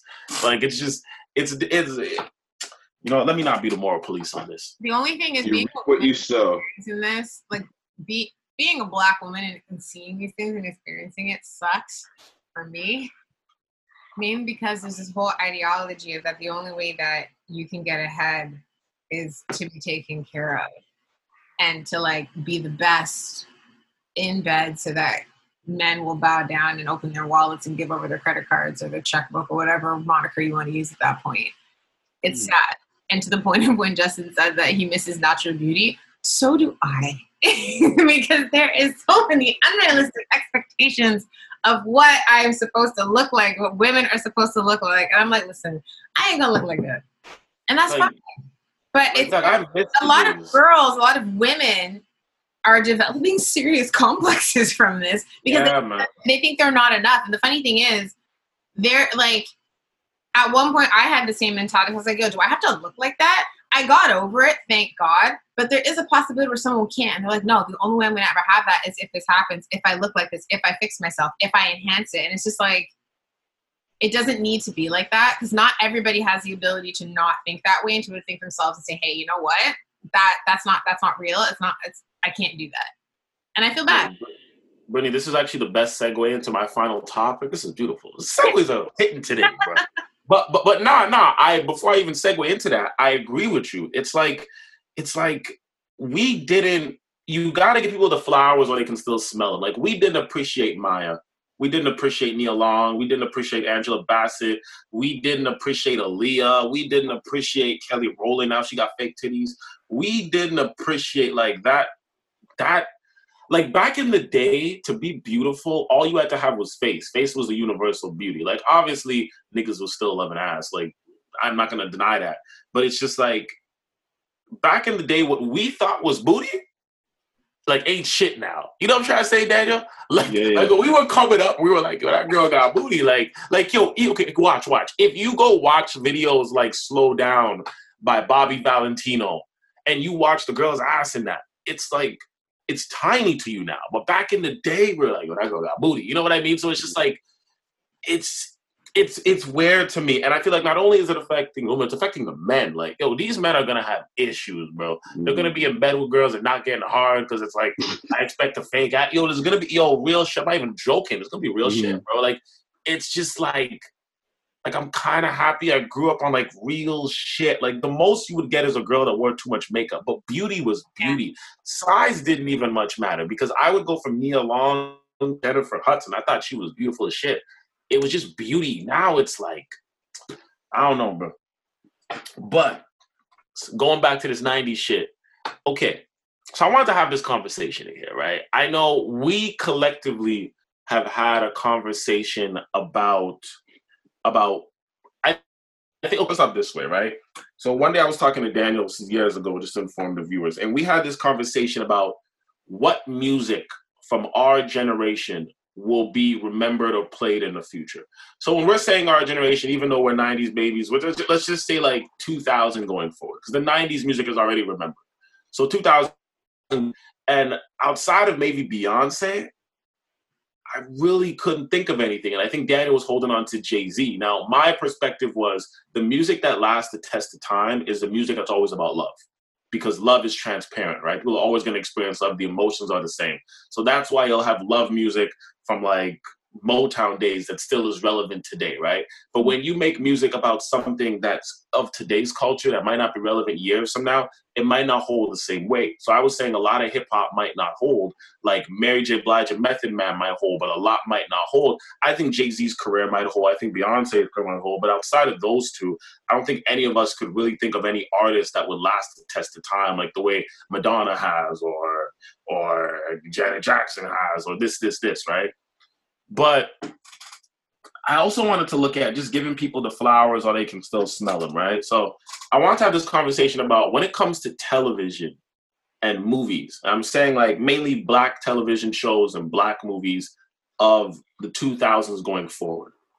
Which ones do you guys think will actually be like a classic? So what I mean by that is like people still get around and watch Soul Food. That's a classic. Yeah. Now this one is in the 2000s. People still love Love and Basketball. People still love Brown Sugar. That's 2000 shit, right? But people will go back and watch the Five Heartbeats. I watched it for the first time actually this week. I never watched it. It was amazing. People will still go back and watch Poetic Justice. I've always said uh, Boys in the Hood is more of a classic than Menace to Society because eventually I feel like when this woke culture gets to a certain point, they're not going to like Menace, but they'll like Boys because there's still a concept of like redemption in it. Mm-hmm. But I'm sitting there and I'm like, what black movies have come out that are going to be like classics back in the day because I, I, was just I was comparing it to like white movies and I was kind of like yo the same way in the 80s when you had that Rat Pack crew with like Molly Ringworm and all them niggas and they was making Molly 16 candles. Fuck that bitch. They was making 16 candles and shit. Ringworm. Like, is, is the same way I'm saying is the same way I'm saying like the version of that for this new generation that I think is going to be loved is like Juno for sure as a hipster movie. Um, Super Bad for sure the one that we watched, Daniel, where Kid Cudi had the main soundtrack to it, and it was that big college party. The house party people, movie. Yeah, people started imitating it in different colleges. Was it was it Project X? Was that Project X? Right, Project X. So I'm thinking like a lot of those are going to be classics the way American Pie is classics. So I'm looking at it, and I just want to start off with movies first. Like, what the only movie I could think of that's black that came out in like the 2000s that I think is going to be a classic. I think Dope is going to be a classic because it's it's it's one of its kind right now. Because that was that was 2015 though. That was 2015. Yeah, that, that, still counts. I'm talking about 2000 till now, basically, right? Oh, till now. Or 2005 till now. I don't want to put brown sugar in there and shit. But okay, I, I think I, I think I think Dope's going to be a classic because it's a black hipster movie, and outside of Dope, you only have like one or two. So I think that it's going to be a classic, at least with the black hipster movement that back in our day was like underground. And now this generation, it's like forefront, right? Which I like. Right. So I think that's going to be a classic. But outside of that, I don't know. Like, I don't see the hate you give as being a classic movie like that. Like, what do you guys think is going to be a classic movie from this generation that we're going to like put on years from now and be like, um, so, okay, so I'll get NWA 2. NWA 2 is a classic. Right, right. Um, I'll get the obvious one out the way. Black Panther. I mean, that's self-explanatory. Yeah. Um, I yeah, think get all of Marvel too. Right. I think Get Out will be a classic as well. Oh yeah. Uh, because we saw we saw a black horror movie that actually dived more into just the that dived into more than just the stereotypical tropes of a horror suspense film. Like they tied they tied Black Plight into it and how like our lives are basically like a horror movie based on the stereotypes that we have to go through and like the, the microaggressions that we have to challenge all the time. And it often feels like we're trapped and like there's no possible way to get out, so to speak. So I believe that's gonna be re- revered as a classic. I, and I don't even really like horror movies that much or suspense films for the most part, but I thoroughly enjoyed it. So I think definitely Us will feel be a like classic? Because I know Sorry? Us. Us. Do you think Us. Us will be a classic? Second one. I, I think it will be, but I think that'll take a bit more time than Get Out to be a classic because there's still some minutia that that some people are still trying to figure out. What'd you say, Brittany? I think it's I think Us is going to become a cult favorite first, and then it's going to move to Yeah. classic status after. It's going to gain like Get I Out's agree. already a. Uh, the fact that people use references from Get Out now, it's already a classic. Yeah. Right. Okay, so Get Out, dope. Um, Um, Black Panther. Black Panther, well, all of Marvel, all of, but like, what, what else outside of that? Like, I'm really because like when it comes to like the hate you give, I don't see that being a classic because like, yes, it's about something that's currently happening, but I just don't see it being a movie people are gonna. But also, though, the hate you give is originally a book. The book is already a national number one bestseller. So the Hmm. book may last a standard time, but the movie won't. I don't think so. I actually think the first two Tyler Perry films will be watched at like Black Christmas and family events. The first two, because the first two people like because everybody saw it because nobody knew what Tyler Perry was doing at that point. The first two Tyler Perry movies, I'll say that. The first two. Oh, yeah. I don't really know what else. Like we always talk about the new Black Renaissance, right? But I'm just looking at like what movies really outside of the ones that we just mentioned are really gonna be like classics. Like The problem is, I actually think- now starting. That's the Yeah. I actually think that like the photograph has the potential to be on a Love Jones level, but I have to see how like black people still react to it going forward. Right. Yeah. that one I feel like is gonna be a slow burn. It's almost like I remember um when it was I remember just like reading about when it was written came out from Nas and and how a lot of people were split on that album because they wanted it to be like Illmatic, but then some people really appreciated the storytelling on it. Mhm. It wasn't until years after the fact, maybe like 10 years after the fact, where people like went back to the album and they said, wow, like this was actually a really good album. Like it, the, all the stories that were told on it were very intricate, well detailed. Like this is probably like, like some people said that it was not his best album, like besides from Illmatic or even put it on top of Illmatic. So I, I feel like with the photograph, because it's not your typical black romance film, it's gonna take a while for people to really appreciate the value that comes with it. If so Beale that Street one is gonna be a slow burn in my opinion. If Beale Street could talk, might become a classic before a Photograph. That was a good movie Yeah. too. Or the uh the last black man in San Francisco, that could also be like a slow burn as well because it talks about the gentrification of of, of San Francisco. So that one could also potentially be in that in that conversation as well. Um other than that, you said dope already. Um yeah, I think that's it. I can't think that's of it. anything else than what you guys have already mentioned. Uh, yeah, I'm, I'm trying to think. Like I'm trying to think of the of the films that like Keith Stanfield was in. Um, oh, thank you for thank you for wait. How gosh. was the story to bother you? Was story I, to I don't you? think that would be a classic. I don't think. Okay, you- okay. You know what? You know what? I actually think "Sorry to Bother You" will be a hipster classic, the way "Dope's" hipster classic. I Yeah, think the black hipsters will put like that. That will be the black hipsters, Juno and Superbad. right, right. That- That'll be a classic. classic if anything. That's a That'll classic. cult Yeah, classic. Okay, but when it, Oh, when it comes, what what about what about um the, the film version of this one? I um what what about um Dear White People? What do you what do you think about that? The film? The film version, the film version. I actually think I was gonna mention it in the TV shows. I don't think the film version will be a classic. I think the Okay. television show yeah. will be another, like I said, because black hipster culture is growing, right? I think the Right. television show will be like a black hipster, like yeah, classic. But I don't think the movie, because I didn't think the movie hit like that. I think the show was more because the fact that they added more layers to it. That might be why it'll end up being something that people remember. Yeah, I, I think the film suffered from lack of character development because there are too many black archetypes to really cover under one film. But Yeah, the series helped stretched it out. Yeah. exactly, exactly. I would What, agree. what, what about like um? I'm just trying to go off the board here before we go into um TV shows. Actually, no, let's jump TV shows. Um, Insecure. TV shows. Dear White People, yeah. What do you think about Insecure? Yes. I actually Yes. think Insecure for sure. Absolutely. I think I think Atlanta will be another hipster classic. It will be, yeah. I think I, I think Atlanta will take time before it becomes an actual classic because I've talking I've I've talking to so many uh I've sorry I've talked to so many black people uh in the past about Atlanta. Some some of them really like it, others they don't understand it. Yeah, But I've actually talked to non-black people who really like Atlanta, I feel the same Well, thing about Dear White People. mainly for the same reasons why I like it. Yeah. And I'm like, hold on, if this non-black person likes Atlanta for the same reasons that I like it, then how come this black person can't get well, it? it's a niggas versus black people conversation. it's it's it's kind of disheartening in my opinion. It is. if, if I'm to be completely honest, but it is what it is. Um, Now, but before we go forth, I just want to say one thing. Back in the day, the black TV shows that we put as classics were all sitcoms. The sitcom is dead. So you Right. have you have Good Times, The Fresh Prince of Bel Air, The Cosby Show, To a Different World, Sister Yeah. Sister. To, those are sitcoms. So it's really hard to look at it. But I will add The Wire. The Wire is definitely. oh, of course, of course. Yeah. Why Oh yeah. That's one of the greatest shows of all time. Period. The Wire, The Wire, uh, Dear White People, Insecure, Atlanta. You're right. It's almost there, but I can't think of anything else. Like, I think Atlanta needs at least one more good season to be put in that classic territory. But I just read today that season three and season four are currently in production, Okay. and apparently, apparently, uh, Donald Glover he says that the only show that's touching season three and four of Atlanta is The Sopranos.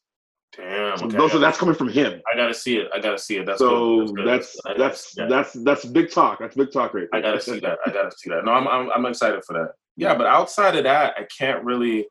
Um, I wouldn't consider like Scandal a black show, mainly because there's like one character on the show who's black. Like, I think to be a black show, like the majority of the cast has to be black. Like, e- e- even Right. How to Get Away with Murder, I would just consider that a regular show because it has variations of different cultural people in it. I don't think. I, I think the creator of both those shows are black, but she's also the creator of Grey's Anatomy. But I wouldn't call it a black show. I think it has to have Right. a seventy percent of the cast has to be black for me to say it's a black show. Exactly. Like like Blade wouldn't be a black movie. It has a black lead, but the majority of the cast is white. Yeah, yeah, I wouldn't, I wouldn't say that. Um, shoot, I actually can't think of anything. yeah, the wire. was- I, I can think of. a oh, couple. Boondocks, Boondocks. Damn Dead. it! Ah, I had, I had to fuck you, nigga. Ah, I had to tip my tongue. God. I was like, Boondocks for sure is gonna be a classic, bro. Boo, my bad, my bad. I was at to tip my tongue too. Ah, Boondocks is already Yo, yo, I- isn't it? I was Yo, yo. yo, talking as Yo. I was I was actually trying to mention it last time, but I forgot. I was trying to remember it in my head. I was like, what did I think? I knew he was gonna do this too. Ah, such a pump fake. Oh fuck this. So Boondocks, Boondocks is definitely gonna be a classic. Oh and, my god. and, and, okay. and and I want to say Chappelle's show, but I'll say this: I want to see what happens. I want to see how this generation reacts to Chappelle's show on Netflix. So I want to give it a year from now before I I think it's already a classic, regardless. yeah, but this generation, you think they're gonna who, who honestly, Justin, who gives a fuck about this generation? Like they don't, they're they're not the tastemakers. They don't define what is classic and what isn't.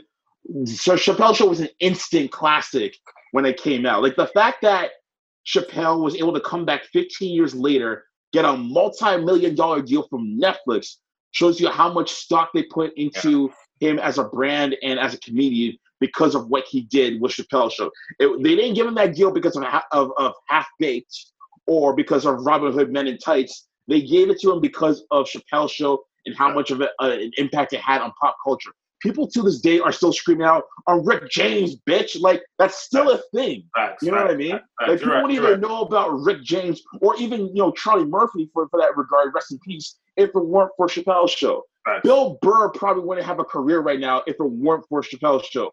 People wouldn't know about Paul Mooney as arguably the greatest comedic writer of all time if it weren't for Chappelle's show. This guy either launched careers or he reinvigorated them with the Chappelle show. That shit is a classic.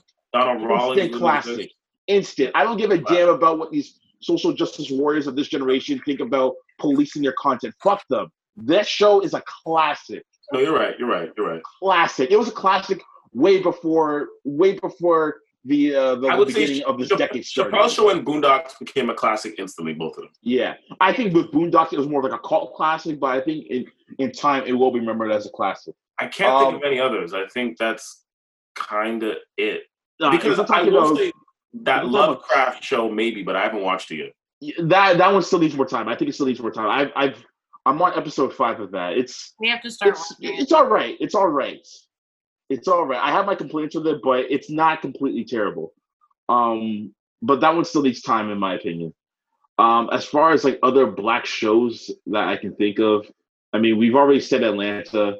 Um, yeah, you mentioned The Wire. Uh, hmm, It's hard because because because a lot of them are not necessarily black. They just have black leads. yeah. Once you kind of take that out, that's a lot of shows that go out the window. A lot. That's Um, literally Shonda Rhimes' whole whole discography.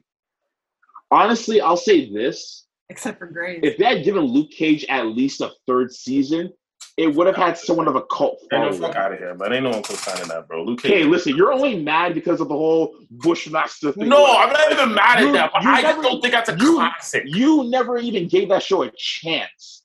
Okay, I'm agreeing you- with you. You literally watched like three episodes and you tapped out. Okay, okay you, I'm agreeing you don't really but, have an opinion on it. but You- I don't know enough people that love that show to make it a classic. Sorry? I don't know enough people that love that show like that. Okay, but that's the problem. You don't know enough people. You can't base it off the people you know. Otherwise, it's a subjective argument. Yeah. But if you if you look at if you look at all the reviews and the, and the scores that it got, like you'll know that it had an audience, it had a fan base, it had a following, and it's not just like your typical run of the mill WB or CW superhero show where it's like, oh, I'm a wasn't Black minority. Lightning. It was I'm a minority. We're gonna advertise this. Oh, I'm part of the LGBT community. We're gonna advertise that. No, I hate those CW superhero shows. They're so fucking corny. This one actually had character depth and writing to it. It wasn't just I'm Luke Cage. I'm a big, strong black man. No, it actually went into different themes like like racism. It went into white privilege. It went into the industrialized prison complex. It went into the relations between uh, police officers and the communities. It went into police brutality. It went into uh, uh, uh, black male masculinity. It went into so many different things, especially within the second season as well. On top of that, it gave you your typical superhero tropes and what have you. And the way season two ended, it's so fucking unfair that we don't get to see the climax of what happens to Luke Cage as a character, as far as how he deals with the weight and the pressure of being the so-called boss of Harlem. Because he's now on cheating on the line of being, you know, a good guy and an evil person based on what he's allowing within uh, the community as far as what happens. Because basically, you know, spoiler, basically he says, listen, if I'm going to control Harlem, then I am go- going to enforce what happens inside of Harlem. What you do outside of Harlem, I don't give a shit. So if you want to do drugs in Queens or you want to run guns in Brooklyn, I don't give a shit. I just care about what happens in Harlem. So if you're thinking about it from a hero standpoint, a hero is supposed to defend everyone, not just certain people that he's aligned with within, within the community because of his status. So it would have been great to see how he would have dealt with that Hmm. into season three. That's what I'm saying. If they are, if they had gotten to season three, then we potentially could have seen at the very least a cult classic. But I think you know, going you know through the annals of time, I think at the I think at the peak it might be reviewed as a cult classic Hmm. as far as I'm concerned. Especially when it comes to the music. I'm not just talking about a random rap track being a certain like the way the music was composed, the way it was composed. Like it, you felt like you were in 1970s Harlem with the way the music was being composed, and even the music that they did have, um, especially as far as the musical features. Like you had um, you had Faith Evans, uh, then you had um, uh, you had. But basically, you had all generations of black music in there to give you a certain vibe for each episode. So the way they were able to introduce the musical acts as a part of the storytelling, like I haven't seen any any TV show do that before. They're just throwing a random rap song just to give it more ratings. But they actually had different musical acts from the 60s, the 70s, the 80s to speak to all generations of black music because it encompasses the black Harlem Renaissance. So the way they were able to incorporate that aspect into it, as far and as, far as the storytelling, masterful job, and that all goes into how brilliant of a show that that that that that it was. So I feel like at, at, at its peak, it'll be a cult classic because we never got to see the fruition of what it could have been at it, at, it- at its peak. It peaked too early because of the fact that Netflix didn't want to deal with Marvel anymore and what have you. So I'm gonna throw that in there as a cult classic at Okay. best. You proved your point. You proved your point. I actually got two more that I'm gonna add in there. Tell me what you guys feel about these. Okay. So, both of these are more like TV show movies, but people consider Roots a classic in the 70s, right? It was a TV show movie, so it's in that category. The first one is the Central Park Five by Ava DuVernay. That one. The reason why I'm saying that's going to be a classic is because that was so well done on Netflix, and I can and I can actually see parents using that as like a conversation piece to have with their kids in the future. I can also see that being a part of like social studies classes. Like remember how we, we had to watch Crash? I can see yeah. that being like a crash. And the other one I was gonna say is um speaking of roots, but not roots, um the Book of Negroes. The Book of Negroes I see being a classic in the Canadian curriculum the same exact way how when Black History Month came about and we were growing up and we had to watch Old Yeller and all this other, you know mm-hmm. what I mm-hmm. mean, to kill a mockingbird. I feel like, especially in Canada, I don't know about in the States, but Canada for sure is going to be playing the Book of Negroes every February for these kids. Mm. Without a shadow of a doubt, that's getting played. Right. Because Canada, Canada's never had anything to actually play. I remember, I remember when I was in high school, we used to watch Crash for Black History Month, and Crash like just came out. So Book of mm-hmm. Negroes is actually perfect. I think Book of Negroes will be a classic in the Canadian education system. Maybe the American, but for sure. I have two actually that just came to mind. Um, and this is going to be within the crime drama genre of, of TV. And I don't know if they will be. I'm asking you guys if you think it will be based on if you've seen it or not. One of them I've seen, the other I haven't. So the one I haven't seen but I've heard a lot of like good reviews on is The Chi. I'm not sure if you guys have seen that. I haven't seen The Chi. But that was the one that was, yeah, that was the one that was written and directed by uh, John Singleton. But I've heard a lot of good reviews about that. So I, I don't know. I, I have never seen this, so like I can't really judge on that. I know what your so second one is now. I know what your second one is. Go on. Okay, so second one, I'm thinking. I don't know if I would put it in that classic category, I'd have to like wrestle with that with that idea, but I'm gonna let you guys uh, deliberate on that one. Uh, but the second one I had in mind was Top Boy. Oh, I thought you were gonna say Snowfall, but you said John Singleton. Oh, okay. No, I haven't seen Top that. Boy. I, have heard about that one. Top. Okay, I'll, I'll say I watched the first Top Boy Summer House. I haven't really watched the second one. I'll say in the UK, I know that their classic black movies are like I think it's one of the guys that kind of is involved in Top Boy, but before that, he did Adulthood, Kidulthood, and Brotherhood. Those three are like classic movies to them. I can see Top Boy being a British black classic, the same way I can see Book and Eagles being a Canadian black classic. But I can see it being a British black classic, and I can see it being loved and adored within a hipster culture in like America and Canada. Because a lot of black people I know haven't seen Top Boy in in Canada, but a lot have. So I think it's half. But I can definitely see it being a classic. Yeah, I could see that. Mm. I could see it. I could see it. And plus, you have you have two shows. You have Top Boy Summer House and then the regular Top Boy. So you have like mm. six seasons. Yeah, I can see. I can see it. I can see it. Yeah. I can see it. I can see it. It it kind of goes down as like the UK's Wire. Yeah, I can see it. Yeah, I can see it. I can see that. By the way, do you have any other one? one? What? It's official. Joe Biden is now the 46th president of the United States. But it's official. It's official now. Trump is done. Trump I'm is done. I, I have the news thing open. That's why I keep looking down. If you guys notice, it's because I'm watching because I wanted to see. It is now official. Yeah. the 46th president, and Kamala Harris became the first female and black vice president of the United States. Okay, okay. You know what? Forget forget what I was going to bring up here. Let's take this last nine minutes. I, I just want to. I, I just want to do some future. Know, I told you once, and I just want to update you. I just want to do some future predictions, right? And I think I heard I heard a comedian come on Vlad and kind of say this, and I agree with him. But it's just like I hope the way that Black Americans treated Obama, they do not treat Kamala Harris. But I know they will because one, she's not African American, she's Jamaican, and two, because she grew up with her Indian mother and she claims that she's also Indian. They hate that too. I don't know why. It's like if you're mixed, you can only claim black. And so, and plus, she's she's underneath a white man, so I know they'll ridicule her to hell, and I know they'll always hate her. But they did this to Obama too, but what Obama meant for black men is what I hope Kamala means for black women. And what I want to say is like when Obama came into office, I was 19 years old. I Dan, I remember we had the party at Bolu's house with a friend. Mm-hmm. What Obama meant for me going into college as a black man who didn't have a lot of direction, who didn't really know what he wanted to do, but just was very ambitious and wanted to become something. Obama was huge for me. Just the image of it, just mm-hmm. just him being there. And I think a lot of black people they don't see the value in that. And I hope I hope that and Obama was also not African American and mixed, right? And mm-hmm. I hope that a lot of black women can see that same sovereigns in Kamala Harris. I really, really hope so. Because what Obama did for me as just a black man mentally was outstanding.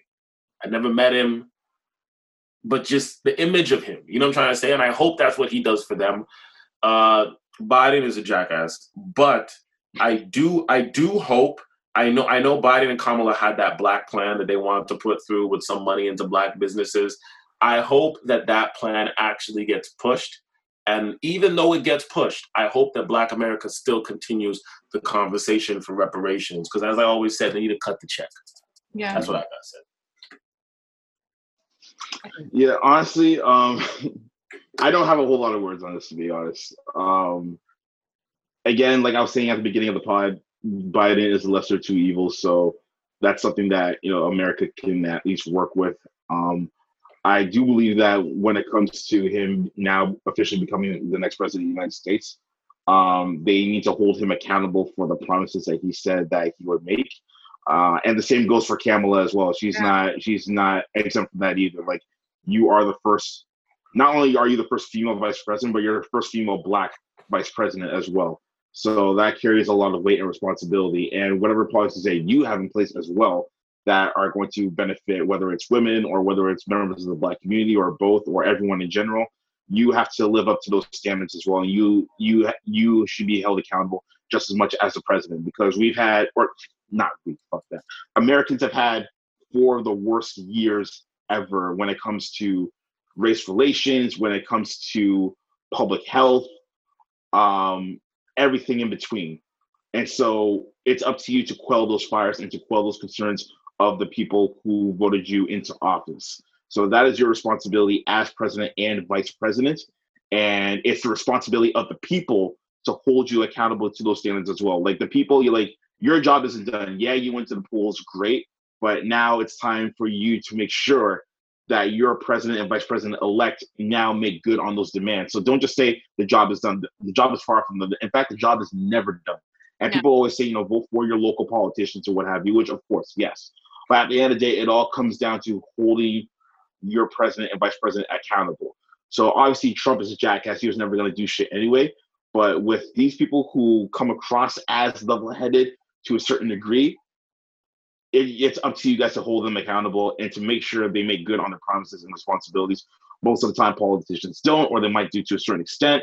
But nonetheless, after the four tumultuous years that America has had, you damn well be better bringing the torches to their to their front door at the White House to let them know that hey, your job's not done. We have a lot of demands of you, and now it's time for you to make do of them. So that is the responsibility of the people. Brittany, do you think anything crazy is gonna happen? now that he's now that he actually has been declared? Oh, you're going right to it, eh? You're yes, going I right to it. I want to. Yes, know. I do. Yes, I do. I'm saying this straight up. I'm saying yes, yes. The answer is yes, yes. I honestly think that if if Trump won, I think there would still be a riot. Yeah. Because Black Lives Matter is liberal. All these other things are liberal, right? So if Trump won, there would still be a riot. And the riot, if Trump won, would have been them smashing the buildings and going through CVS as they've done. But I think now that Trump has lost, and Trump has also been telling his people for the past week that like it's all fake, this mm-hmm. is this is this, and these people believe everything they hear. So now that Trump has lost and he's already put that out there and he's going to go even harder in the next couple days in the tweets and say about how it was ripped and how they did this. I think the difference is the liberals and Democrats are going to burn the cities, burn the stores, and then it's going to be over. The Republicans, I hope not, but I feel like there may be violence, especially in places in the Midwest and the South. I I can see these these proud boys, these young white kids with no direction, just saying fuck it. They've already been emboldened. We saw the one white kid go down into Minneapolis and shoot the guy and walk past the cops. We've yeah. seen the cops basically basically protect these white nationalists against Black Lives Matter, but say nothing to Black Lives Matter. Like it's just I actually think if Trump lost, there would have been riots either way. But it, I, I, think what the liberals done and what they have always done is burn down cities. They did this when Martin Luther King lost, when Malcolm X lost, and I'm saying black people as liberals too, right? But I think the only time I've seen liberals attack people was Rodney King in LA. But outside of that, I think the Republicans are going to attack people. I, I, I, don't, I, don't, I don't think it's going to be a big march, but I think it's going to be in little little areas here and there. You're going to hear this person got hung, this person's dead, this person this. You're going to hear about it. You're I think what's interesting is that two hours ago, Trump tweeted that he had won the election. He says, "I won this election by a lot," only to find out that no, he did not. Hmm. So to me, you, that's, you I just I like that. I saw the tweet because because I'm I'm following it, so I saw the tweet and I just started laughing. I was like, "That's good." Yeah, I think riots are going to happen. People are going to be pissed off. It's going to be really interesting. Yeah.